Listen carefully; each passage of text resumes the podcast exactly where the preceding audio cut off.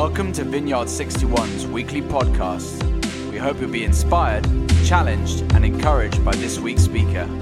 For previous messages, go to our website, vineyard61.org, or subscribe via iTunes or SoundCloud.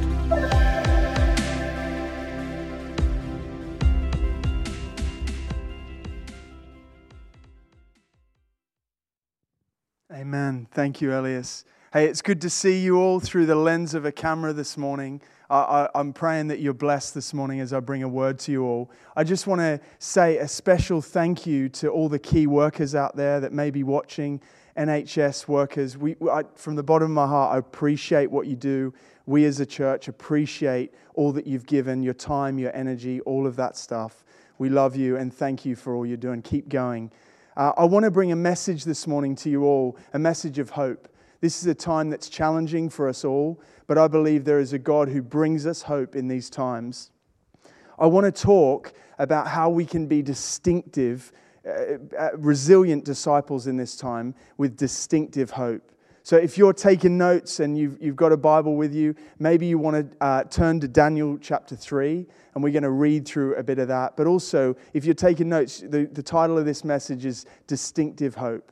And I, I, believe that in this time, we need to be a people who hold on to God in this time and, have, and be resilient in our faith. See, things are, are, are shaking us in all sorts of ways, but we can, we can get into God's word. I want to encourage you guys now is the time to get into His word more than ever to be praying and to be seeking his face. So, if you've turned your Bibles to Daniel 3, I want to talk through the story and catch up on a few particular verses that I believe God wants to speak to you all this morning.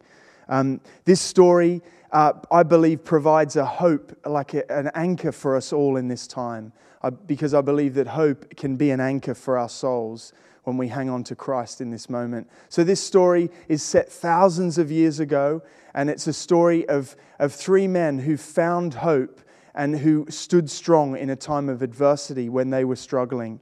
You know, this is just to recap the story Daniel, uh, the book is, is called Daniel, but it's written about a man called Daniel and his friends, Shadrach, Meshach, and Abednego, who were actually on a three year program. Um, of indoctrination into the Babylonian way of life. And you know, it's so easy to get indoctrinated by the culture that we live in. What's, what's, what's in front of us, what are on our screens, what we're being tell, told to do and say and wear and think. And these guys were on that program. And they, there was a king. I'm calling him King Neb. His name was King Nebuchadnezzar, but let's shorten it this morning to make it a bit easier for you all. King Neb, he was, he was crazy. He was a bit of a loopy kind of king, bit, bit uh, into himself. He actually had a, a a, a, 90 foot tall and a 9 foot wide statue made of gold. And here was the thing he wanted everyone in his kingdom to bow down and worship. When music was, when the music um, was played, when harps and lyres and the old schooled instruments were played, he commanded people that they have to bow down. If they did not bow down, they'd be thrown into a fiery furnace. I told you he was a bit crazy. This guy was full on. And so I want to pick up the story because Shadrach, Meshach, and Abednego, they actually dis, didn't want to follow that. They didn't want to follow King Neb's way. And so King Nebuchadnezzar heard about this stuff and they came to him. And this, this is what they said in, in chapter 3, verses 16 to 18. I, I just find this so profound in this moment that this is how they responded to him. Shadrach, Meshach, and Abednego replied to him, to the king. King Nebuchadnezzar, we do not need to defend ourselves before you in this matter. If you are thrown into a blazing, if we are thrown into a blazing furnace, the God we serve is able to deliver us from it and he will deliver us from your majesty's hand. But even if he does not, we, will, we want you to know, your majesty. They're very polite as they confront him with this. We will not serve your gods or worship the image of gold you have set up. Wow, what a, what a response. Obviously, that response made King Nebuchadnezzar, King Neb, as I've been saying, pretty mad. He, was, he, he, got, he, went, he, he was furious and he was like, turn that, turn that furnace up seven times hotter and get those guys in there. So they were, were then um, bound And he got the strongest soldiers to gather these men and pull, push them into the fire. And you know, they, as they got close, the fire furnace was so hot that it actually it, it killed those, those soldiers. That's how hot it was. And we come to the moment in the story, if we pick up in verse 24, maybe you want to track with me. It says this because these guys were not burnt, they were in the fire. And this is the moment we find. Then King Nebuchadnezzar leaped to his feet in amazement and asked his advisors, Weren't there three men tied up and thrown into that fire? They replied, Certainly, Your Majesty. He said, Look, I see four men walking around in the fire, unbound and unharmed. The fourth looks like a son of the gods.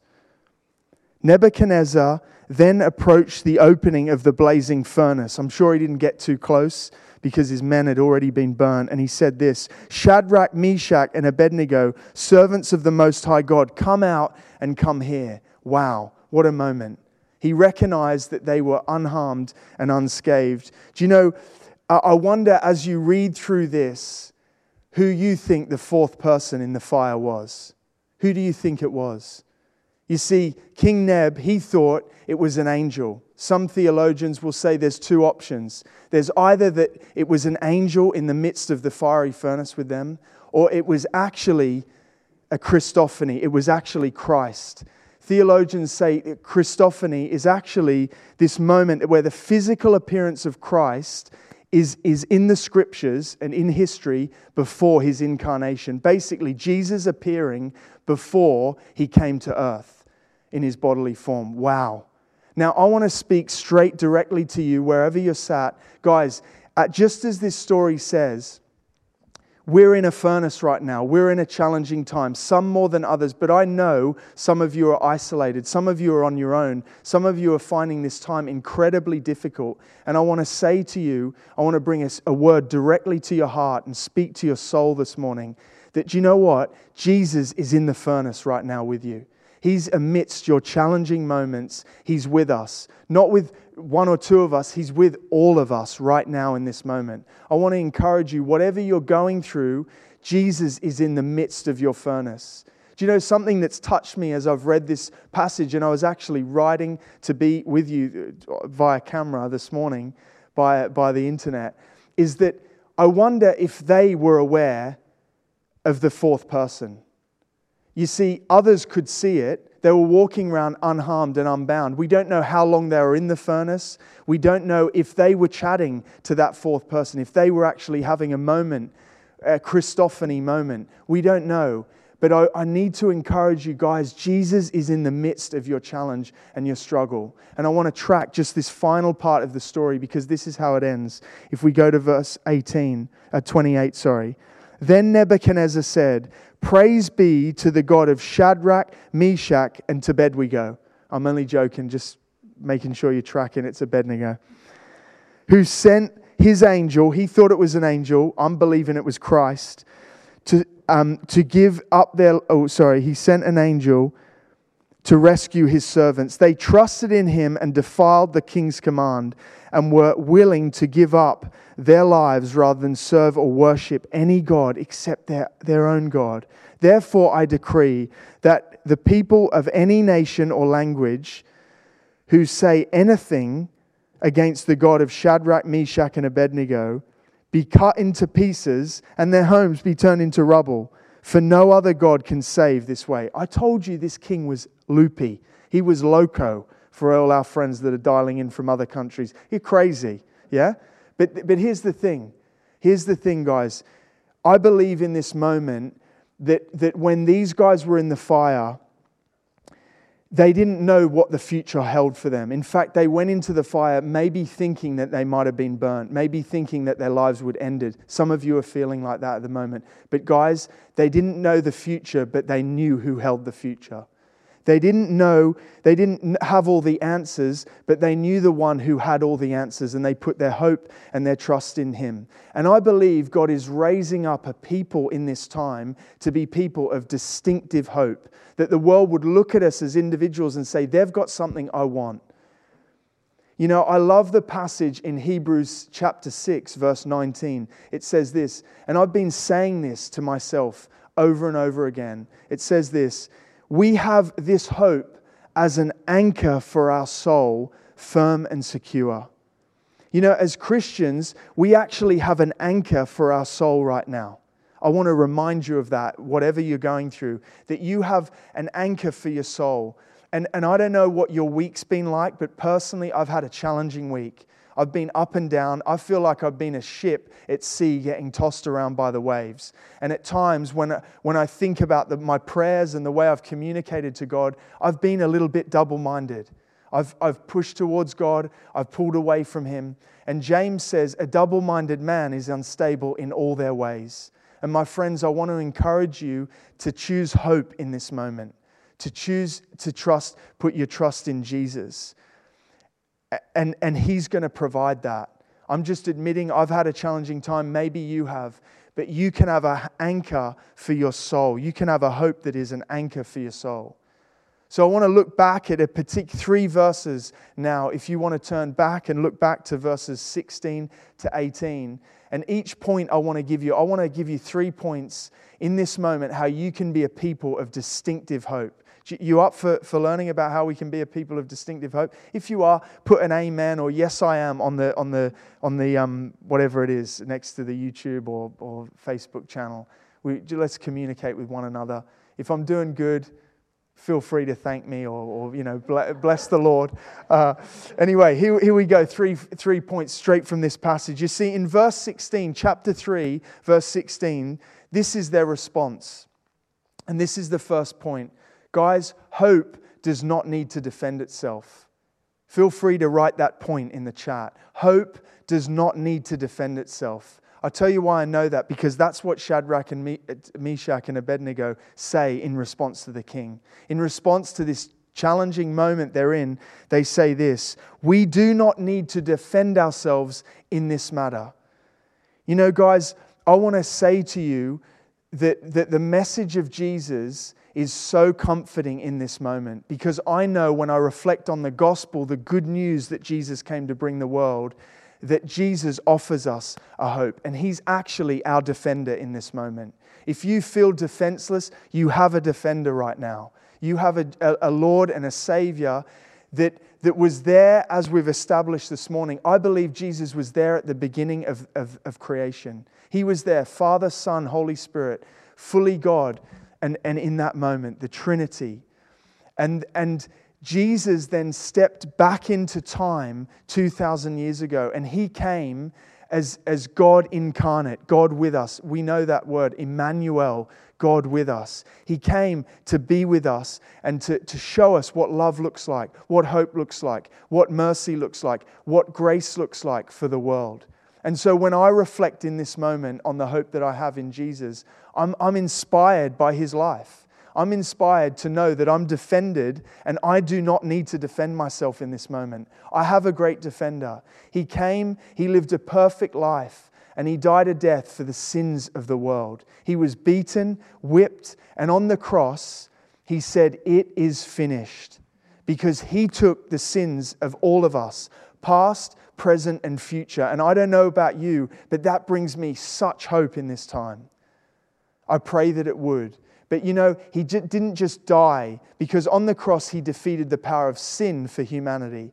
But three days later, we know, and we'll be celebrating at Easter next week, he rose again. There is not a, a, full grave with, with bones in it that you can go and find. It's an empty tomb, guys. The tomb is empty. My Savior, your Savior, rose again, and he beat the power of death. So we don't need to be afraid of our sin because Christ has defeated it. And we do not need to be afraid of death because he defeated that as well. And guys, you need to know that in this matter, you do not need to defend yourself. You have a Savior who has defended you. You have a, a hope that can be distinctive in this moment. Recently, I was in an Uber. Um, I was traveling to a part of London to pick something up. And, you know, all the precautions, the window was down, the Uber driver had his face mask on. It was all good, don't worry. But basically, we got chatting, and I'm thinking, I've got a 40 minute ride here. How can I not talk about Jesus? I don't know if you guys have had that moment in, in your, your weeks this time, but let's talk about Jesus. So, anyway, I say to him, Hey, what do you think about God? What do you reckon? What, what are your thoughts? Do you believe in a God? He goes, Here's the thing I don't understand why people pray to God. He's not there, I've never seen him. And then he went on to say, See, bro, I go out in my car, I, I pick people up, I earn money, I go out to the shop, I buy the food, I cook it, I put it on my table. So why would I thank God?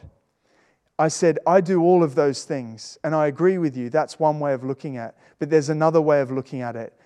I do all the same things, but I believe that at the end of the day, there's a God who gave me the health, the strength, the ability, the mind, all of those things to go out and do those things. So when the food is on my table, I want to thank Him. And I want to, I want to remember the hope that I have in something that I cannot see.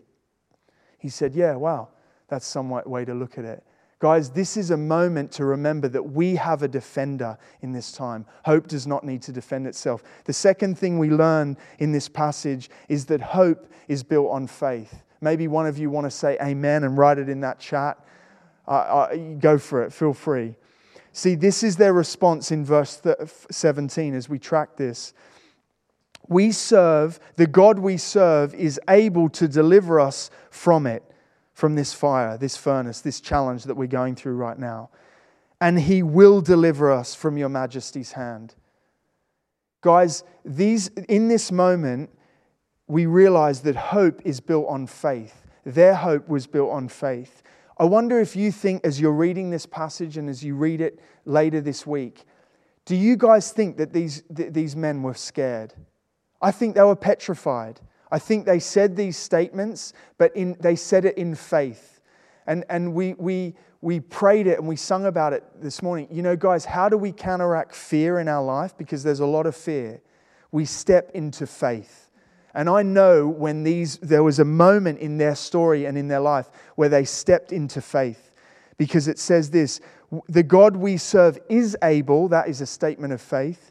And then uh, the second statement that ramps their faith up even more is able and, and will deliver us. They didn't know that, but they spoke it out in faith. Guys, you can move from fear to faith when you begin to speak out what you believe to be true and what you hope for. Hebrews 11, chapter 1 says, Now faith is the confidence in what we hope for and the assurance in what, uh, about the things we do not see. Guys, this is a time to have hope that is built on faith. How can you step into faith in this moment? What do you need to do? Maybe your prayer life is like, I just can't pray. I'm finding it so difficult to hang on to God in this moment. Well, maybe faith is to pray. Maybe you're, you're, you're housebound when the government has told us that we can go for a walk and exercise. Maybe you need to step out in faith and do that. Maybe you're worried about the future of your business or how your work situation is going. Guys, begin to pray. Seek a God who is, is a faithful God and who can bring hope in your moment. Take your hope and partner it with faith. The final thing I want to bring to you, the third point that we understand is, guys, hope endures. Maybe you want to put that in the chat. Hope endures. This is the moment, and it's actually brought such comfort to my heart in these times where I don't have answers and I'm looking to people, you know, I'm looking to our government, I'm looking to, to God, I'm looking to others around me. And this is a time where our hope needs to endure. And guys, hope endures. They say this, but even if He does not, we want you to know, Your Majesty, we will not serve your gods. You see, there are gods right now that we can serve the God of fear, the God of worry, the God of self, uh, um, self preservation. But there is a, a, a King of Kings and a Lord of Lords that we can look to right now and put our hope in. And guys, this statement that even if he does not is just beautiful. You know, I don't know about you, but there's been prayers over the years that I've seen answered. I've seen God do miracles, but I also have questions. Why hasn't God answered this prayer? Or why hasn't God done this? And even when I was a young person, why did God allow my parents to be divorced? Why did God not get me out of this situation? Why did this happen? I've been physically healed from eczema. There's barely a trace of it on my body, but I haven't been healed from asthma? Why? There's so many questions. And in this moment, you, there's why, why, why, why, why. We're all struggling with that. We're all asking the why, why questions. But I want to give you one answer in your moment of struggle. I believe that the even if he does not, even if God does not come through in a way that I thought he would, I want to encourage you that is actually an answer to you in this time. Even if he does not, I will continue to have hope. I will continue to, to allow my hope to be, um, to, my hope to endure. Guys, there's many mysteries, there's many unknowns in this life, and I hate to break it to you, you will always have questions. If we could understand God, He wouldn't be that great.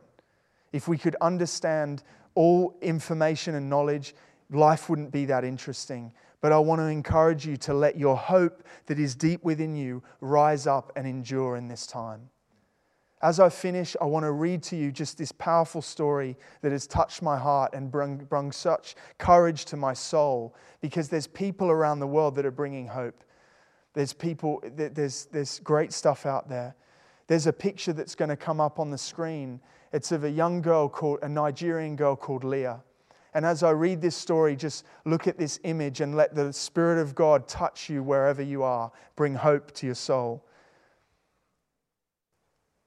It marked two years, just over a year ago, that Leah, when she was 15 years old, was the only Christian taken when the Islamist group Boko Haram abducted 109 girls during a raid on a school in Dapachi in northern Nigeria. Boko Haram, Boko Haram later released 104 of those girls, with the last five thought to have died in captivity. captivity. Leah was held because she refused to denounce her faith. And according to her father, he said in March, after hearing that Leah had turned down an opportunity to, to be released if she converted to Islam, that he was very sad, but also jubilant because my daughter did not denounce Christ. Wow, what a response from a father who's missing his young daughter. Leah also refused to blend in with other captives wearing a hijab. According to friends who were released, she sent this message with one of her friends to her mother, saying this My mother, you do, do not need to be disturbed. I know it's not easy missing me, but I want to assure you that I am fine where I am. I am confident that one day I shall see your face if not, this is a moment for her where she's saying, even if he does not, then, there, then I will see you at the bosom of our Lord Jesus Christ. Guys, be encouraged by what people are doing right now in moments of tragedy and struggle and strain. And I just want to speak to those of you who are watching and give you all an opportunity right now Maybe some of you are watching and you're just tuning in because a friend sent you a stream uh, or a link or whatever. Or maybe you're, you've, you've been kind of lost in your journey with Christ. And I want to invite you to make a decision to follow Him again and put your hope and your trust in Him. The Bible says those who hope in the Lord will not be put to shame. And so I want to invite people. Maybe some of you have never actually given your life to Jesus. I want to take a moment and to pray with you. Guys, there is a hope that can, can be an anchor for your soul. And if you put your trust and your hope in Jesus, you turn away from your old way of living, a sinful way of living, and, and your own selfish way of living, and choose to follow Him. I believe He will give you life and life to the fullness. He won't promise you an easy life, but He will promise that He will be with you from now until forever. So I'm going to pray a prayer, and then we're going to go back into a time of worship. But Lord Jesus, I pray, and I just want to look into the camera because I want to look to those who need this right now. Maybe some of you have lost hope. You want to put your hope back into Christ. You want to get an anchor for your soul. Or maybe some of you, for the first time, you want to invite Jesus into your life. I'm going to pray this prayer. Lord Jesus, I thank you for your death on the cross. I thank you that on the cross you died for sins that I've committed and, and the world has committed, past, present, and future. In this moment, I choose to put my hope and my trust in you. I choose to turn away from my old way of living and accept you, Lord Jesus, as Lord of my life. I thank you that you died for me and you rose again so I don't need to be afraid of anything in this life because there's something better to come. I put my hope in you in this moment. I confess you as Lord and believe in my heart that you're good and that you have a life ahead of me. I thank you for all you've done and I choose to put my trust in you right now and forevermore. In Jesus' name, amen. I also want to take a moment to pray for some of you. Maybe some of you have lost hope. Put your hand on your heart right now. Maybe you want to stand even where you are and say, Jesus, I, I choose to put my trust and my hope in you right now. Father, for those of you that are those, those that are watching, Lord, touch them right now. Holy Spirit, come into their room wherever they are and bring hope right now. Spirit of God, thank you for your peace and your hope that endures. I bless all those that are watching in Jesus' name. Amen. Thanks so much for listening. We're going to go back into a time of worship. Just let the Holy Spirit soak over your hearts and minds right now.